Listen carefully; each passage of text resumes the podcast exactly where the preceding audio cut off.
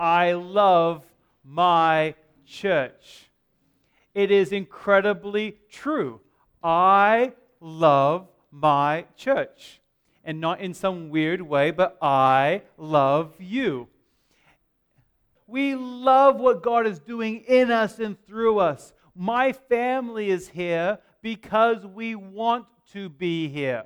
My family is at Southwest Baptist Church, not because it's my job, but because I want to be here. My family wants to be here.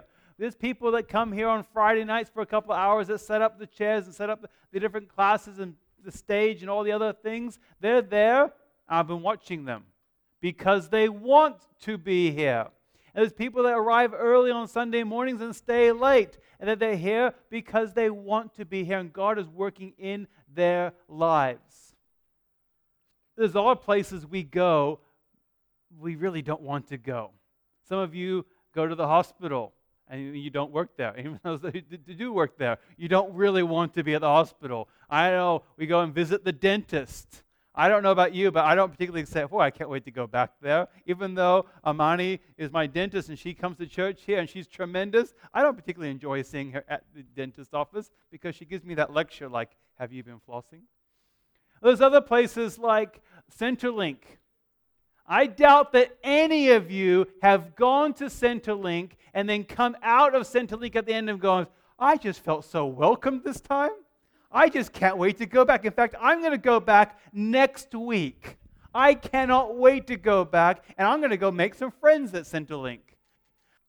We're here because we want to be here. And I believe that we're here because God has unified our purpose together.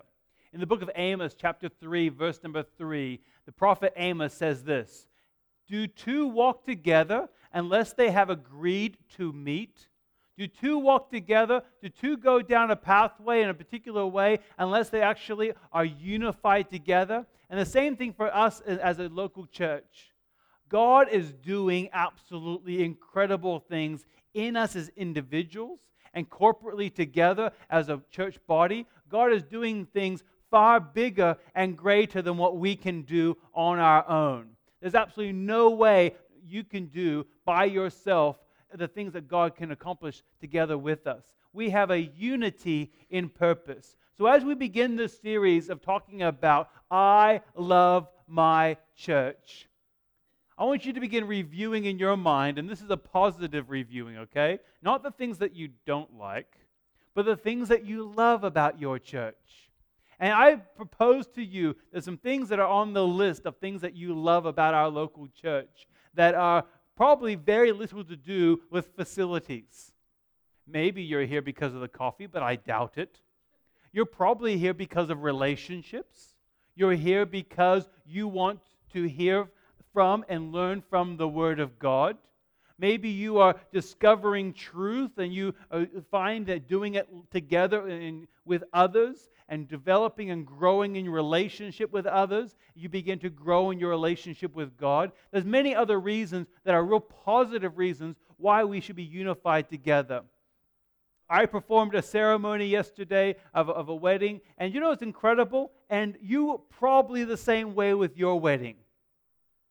You don't want that to be the end. And certainly, you don't want that to be the peak of your love relationship with one another, do you? You want your wedding day to be just the beginning. I think that I know you. I think that I love you. But I don't want this to be the mountaintop experience of our love for one another. I want this just to be the very beginning. And, you know, I'm waiting for some spouses to grab each other's hand and go, yes, that's us.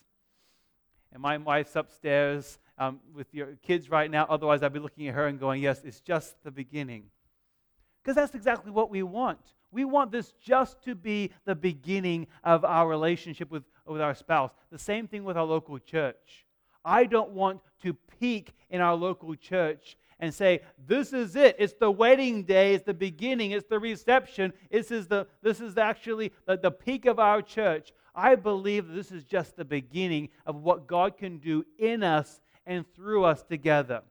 Last week, I brought out a statement that I'm going to be building upon over the next several weeks And it's this concept: if you don't go deep, you can't go high. And I believe that we build our foundation of our local church, Southwest Baptist Church, into a deep foundation based upon the Word of God and what God says a local church should look like. Then I believe He will bless us. He will do that what only He can do, and we will go high for the, and do the things that God wants us to do. And this is far different from a strategy of corporate strategy and corporate growth. This is spiritual strategy for God's growth, because I believe we will go as high as God wants us to go when we go as deep as God desires us to go. In Ephesians chapter number three, verses twenty and twenty-one, this passage here talks about some power that we possess. And it says this: "Now to Him who is able to do far more abundantly than we ask or think, according to the power at work within us, to Him be glory in the church and in Christ Jesus throughout all generations, forever and ever. Amen." The middle part that I underlined there, it says, according to the power at work within us. We as a local church have been incredibly blessed. God has opened up some absolutely tremendous opportunities for us. Last week we collected the commitment cards for our Faith Promise commitments for the next twelve months. And I believe that by simply asking God, God, what do you want me to do in the scope of world missions over the next twelve months? That God answers those prayers, and He places a financial figure on our hearts that only He does. It's not by twisting your arms or manipulating or, or twisting. It's simply saying, God, what do you want me to do?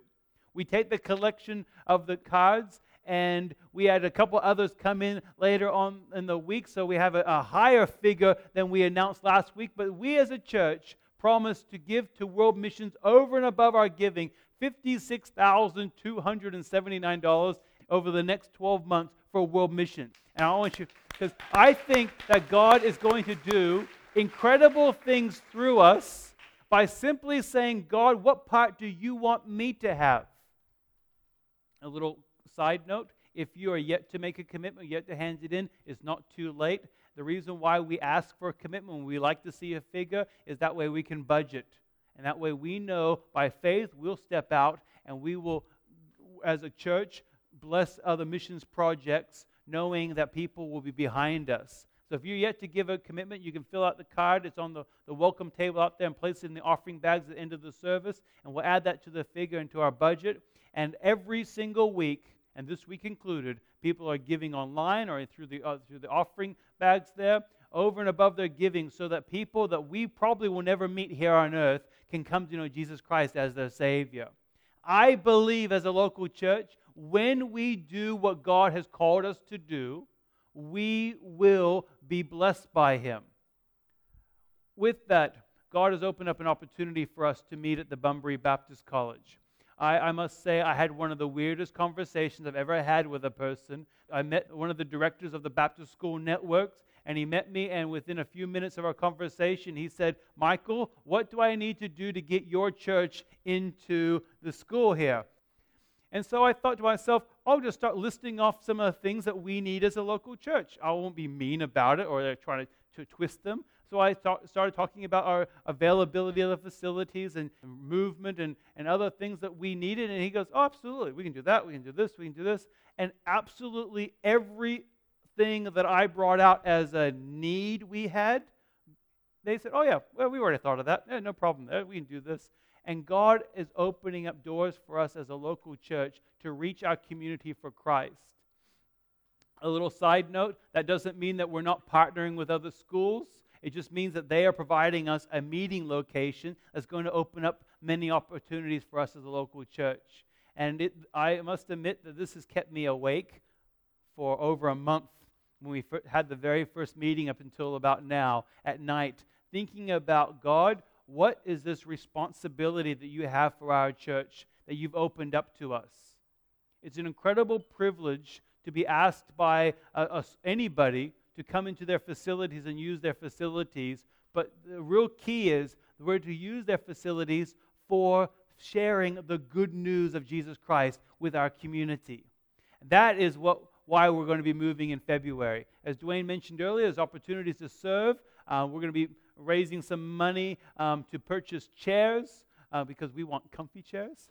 Uh, we'll be, be working through painting facilities and setting things up, getting stages changed and classrooms changed up, ready for us to meet in there. Guess what? We have a permanent meeting location, so we won't have to, in a sense, set up on Fridays. Our kids' ministry upstairs is going to have their own classrooms that they're going to be able to have permanently set up, at least until the school grows, which helps us pray a little bit differently. Like, do we pray the school grows or just maintains? But we, we hope they grow. But they're going to be, they've offered us classroom facility. There's a youth room that they're going to be able to paint and set up however they see fit, within reason, and have permanently set up for their own youth room. There's some tremendous opportunities that God has for us, and I believe is a real key, is that God didn't bless us to remain where we always were. I believe He blesses us to open us up opportunities to step forward for Him. To be perfectly honest, I have no idea what God has for us as a local church in the future. But what I do know is that we can go back to the Word of God and go back to a deep foundation of what we should build our, our lives upon as a local church. We're going to go through and look at a little bit of theology here. And it's a theology called ecclesiology. So if you say that word, it makes you sound really smart, but it simply means the study of and the function of the church. And with ecclesiology, Uh, I went and looked at a theology book by a man named John MacArthur, and he wrote a book called Biblical Doctrine, and he wrote this and described the local church this way. The church exists to glorify God by actively building its members up in the faith, faithfully teaching the word, regularly observing the ordinances. That ordinances is communion, which we did today, and baptism. Proactively fostering fellowship among believers and boldly communicating the truth of the gospel to the lost. We've broken this up into three different areas that we're going to look at very quickly this morning to set a foundation, a biblical foundation for our local church, because we love our church. The three purposes are to glorify God, to build up believers, and to reach the lost. And that's what we're going to look at through this morning. And by no means is this going to be an exhaustive study. But what we're going to try to do is make this really practical. What does it look like to glorify God what, for, our, for our church? What does it look like to build up believers? What does it look like to go out and reach the lost? So let's begin. Because I believe that, first of all, we need some balance here. I'll give you an example.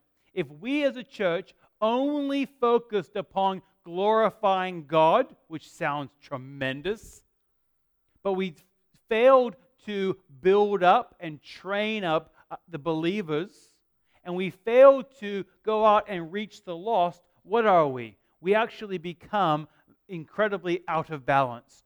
Or what if we simply focused upon building up the body of Christ, the believers that are in, in part of the local church? We fail to glorify God, because glorifying God is really the, the overflow.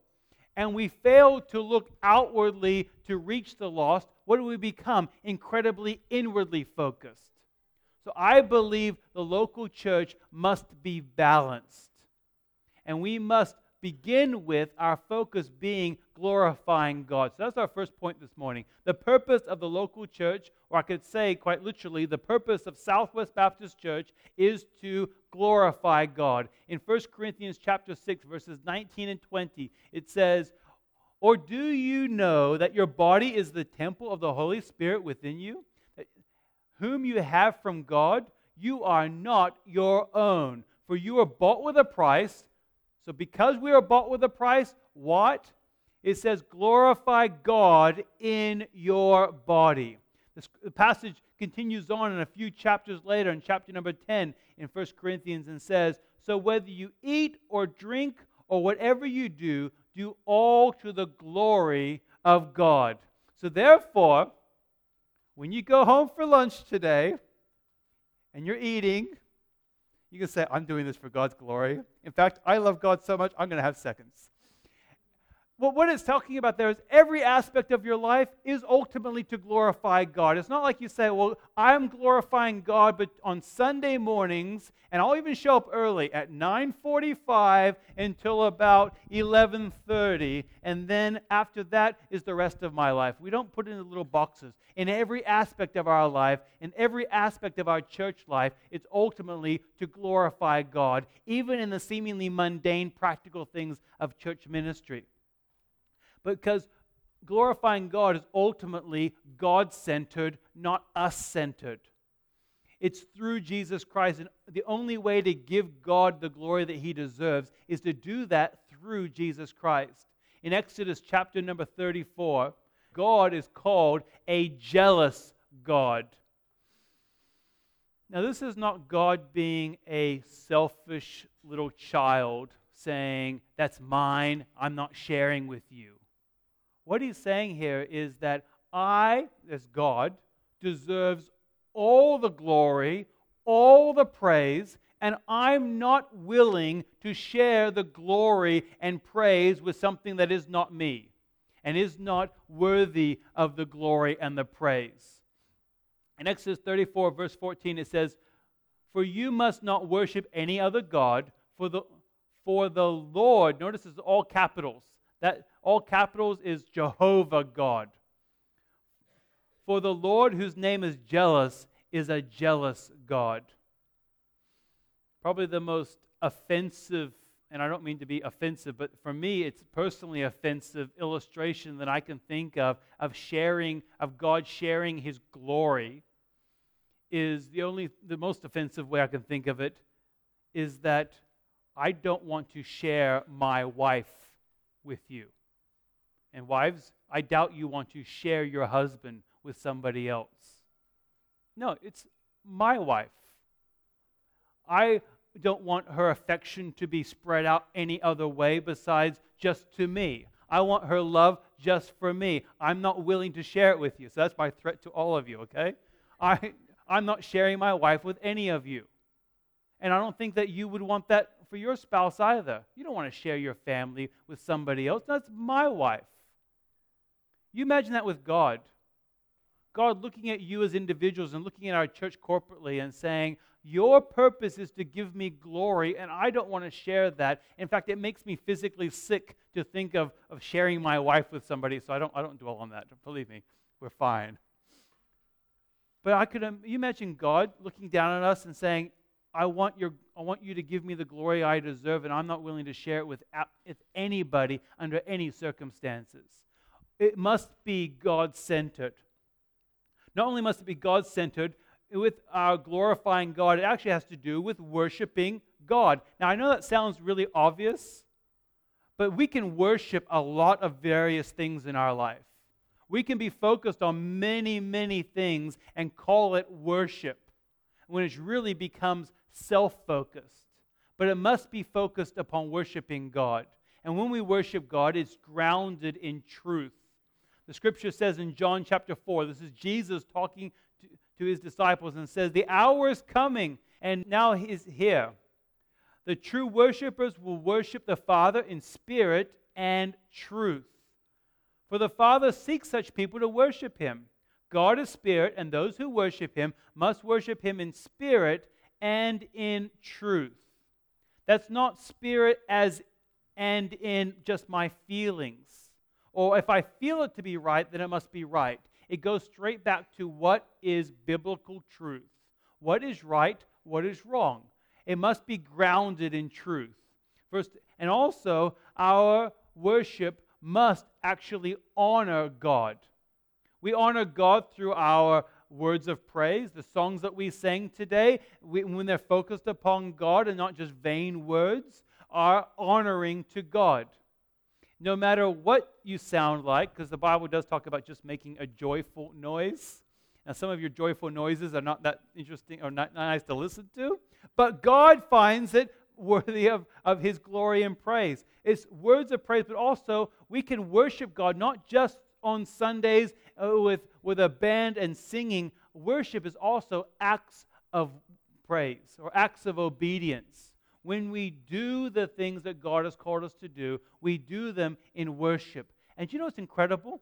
The scripture said earlier, whether you eat or drink or whatever you do, do all to his glory. That means in the seemingly mundane things of life, you can turn around them and turn them into acts of worship to God. Now, let's make that really practical for just a few moments. There's some certain things around your house that you do not enjoy doing. My wife in our laundry, because uh, I must be my wife in the laundry because, you know, it's not me, but I do walk through there occasionally. And she has a poster on the wall that says, in this house, we love a lot and we do laundry every day. And I think it's a constant reminder to the rest of the family that she does laundry every day. But you know what's incredible? And I don't mean to make fun. I, I'm trying to be serious here. You can turn that into an act of worship to God. I'm loving my family. I'm caring for my family. The seemingly mundane things that you do around the house. When you get up and go to work tomorrow morning, you're not just going to go and get a paycheck. I'm doing this to honor and to support my family. I'm earning money so that I can help people in Vanuatu and other countries through faith promise giving to come to know Jesus Christ as their Savior. You turn the seemingly mundane things of life into acts of worship, and you honor God through them. So not only are we, we are grounded in truth and we honor God, we also exalt. And exalt means to build up, to lift up Jesus Christ. Therefore, our to glorify God means that we are exalting Jesus Christ, claiming and calling him who he is. The Bible says that in heaven, there's going to be a, a huge choir of people singing and praises to God. You know what's absolutely incredible about that is that here on earth, we get to start practicing a little bit.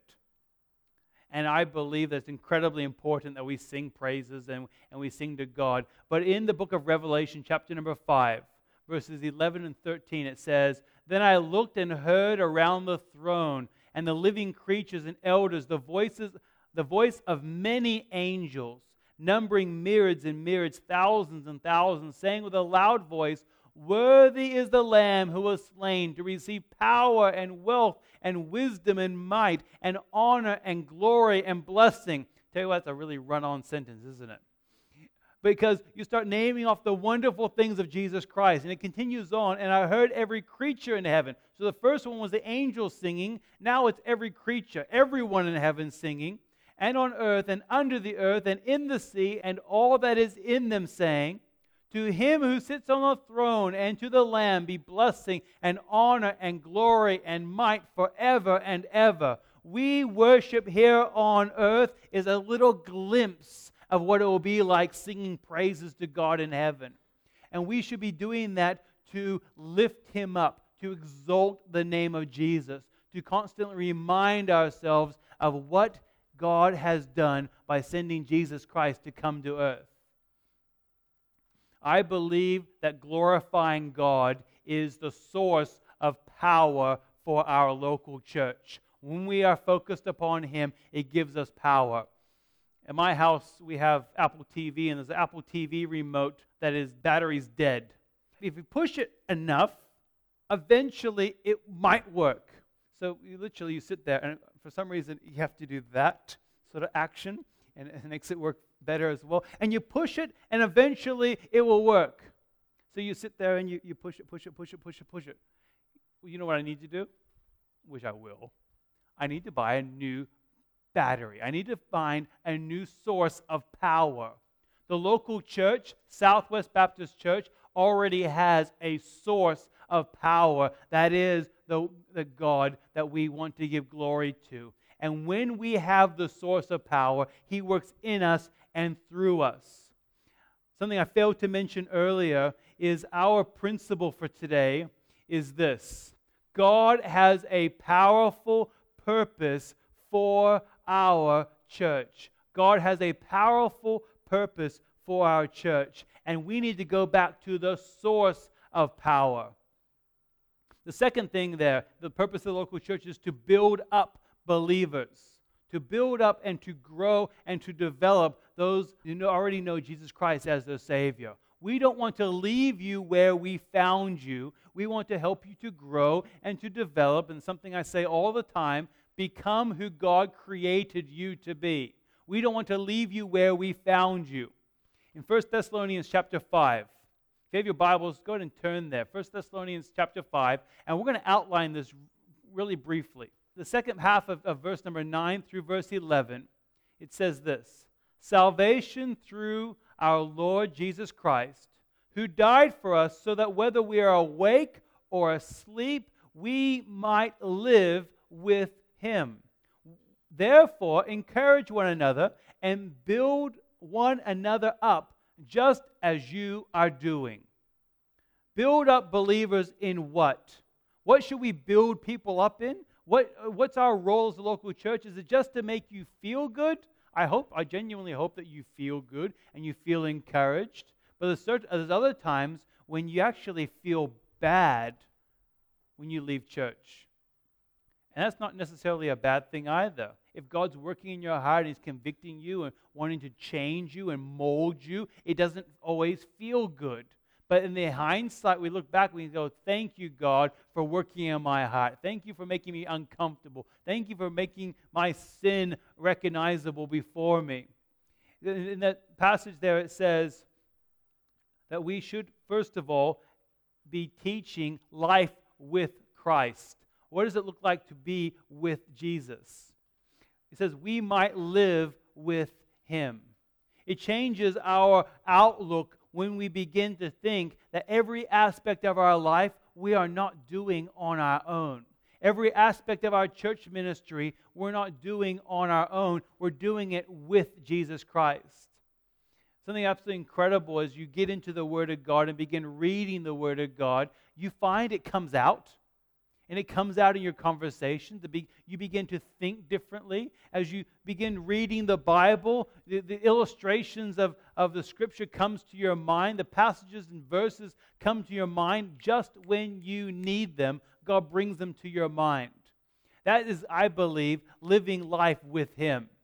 The Holy Spirit does incredible things and brings life with Jesus Christ to our minds. But it's not only just a once-off. It continues on in the very end of verse number eleven and says, just as you are doing.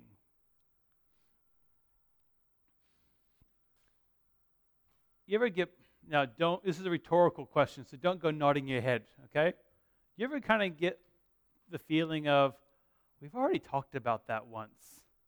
Like we talked about that uh, several years ago, or I already knew that. Good, Noah's nodding their head. That's good, thank you. You know, in church life, we can kind of go through the motions after a while. We go, well, yes, I covered that. I've already known that, so let's move on.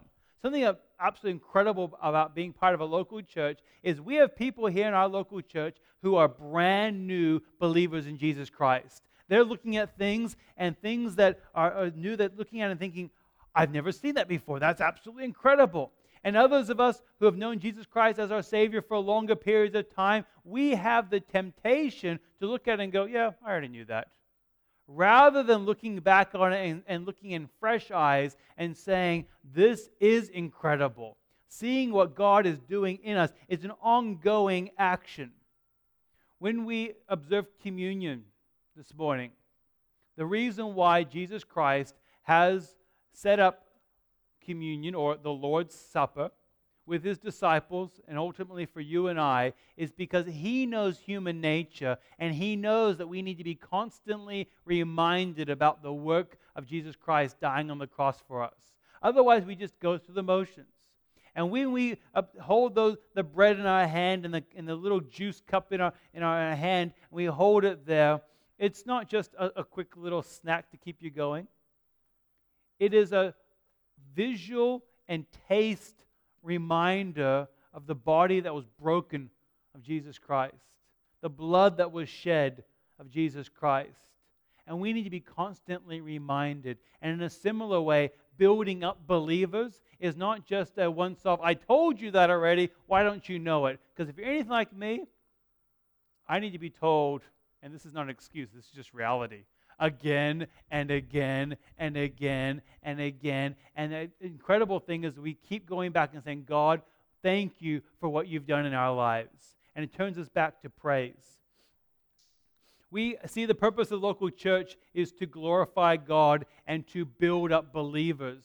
That is why in building up believers, that's why we have Bible studies. That's why we, on Sunday mornings, we have Explore the Bible. That's why we open up the Word of God every single week. That's why we, we have Bible studies through the week. We have life groups. We have uh, we have the Bible Institute. We have youth groups. They're not just to fill our time, to make us feel like we've been busy. It is to build us up so that we can and be and do the things that God wants us to do, so we can connect and grow and serve together.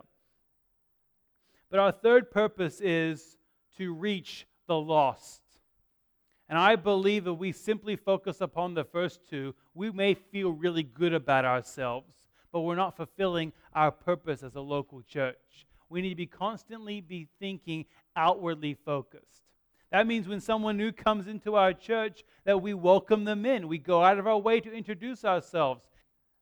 Our goal is to reach the lost. In First Peter, chapter number two, verse nine, Peter, in the beginning of that chapter, begins talking about putting away the old life and putting on the new life in Jesus Christ. Why do we do that? One of the reasons is, found in verse number nine, it says, "But you are a chosen race, a royal priesthood, a holy nation, a people of his own possession, that you may," what? What may we do? "Proclaim the excellencies of him who called you out of darkness into his marvelous light." We need to proclaim the excellencies, and we do that by first and foremost by seeing the need. Seeing the need of the community around us. We live in very dark dark times when right is proclaimed as wrong and things that are wrong are proclaimed as right.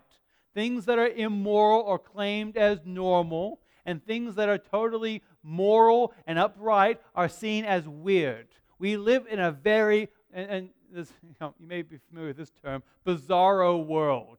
Our world is very confused right now about what we what it is, but we need to be very open and sensitive. Not open and sensitive to embracing things that are wrong, but open and sensitive to seeing the need rather than just focusing upon ourselves. In nineteen seventy-three, there was a university study where these university students were taken into a room and given a lecture. And then with this study, it was a secret study, so they didn't know that they were being observed. And they were given this lecture, and then they were impromptu told, in five minutes' time, you need to go across campus and you need to present this information that you've just been given to a, a group of people. So, of course, these university students took in the information, got up, and one by one began walking across campus to give this new information that had just been shared with. The incredible thing is, of course, being the study, what they did is they put a person about halfway across campus, laying there on the side of the pathway in obvious dire need, life-threatening need, calling out for help. What percentage of people do you think stopped to help because they had an important appointment in five, four, three minutes' time that they had to give? ten percent of the people stopped. ten percent of the people stopped. Now, honestly, I was thinking about this myself. I don't know if I would have stopped because I'm busy. I have a speech to give in just a couple minutes' time. And this is the incredible thing. It wasn't just any old university. It, they were seminary students. Seminary students are those who study the Word of God. And it was Princeton Seminary. Do you know what the lecture was on? The Good Samaritan. How many of us would do the same thing?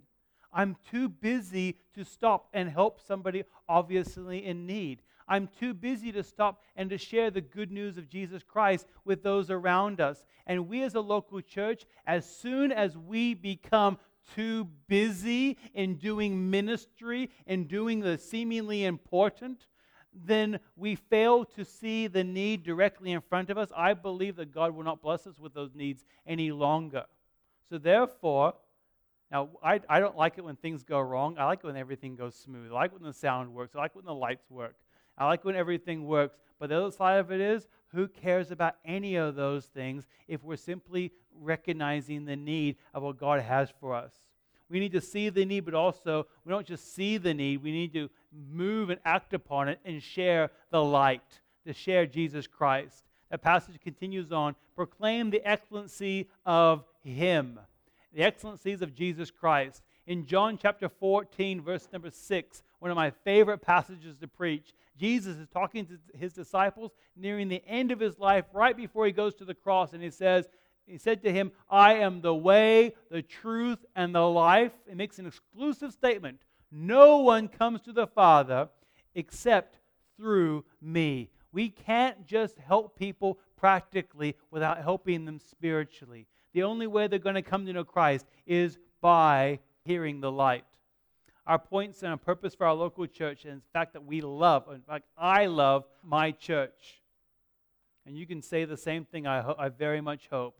That first and foremost, we must glorify God. We must build up believers. And also, we must reach the lost. Because if you don't go deep, you can't go high.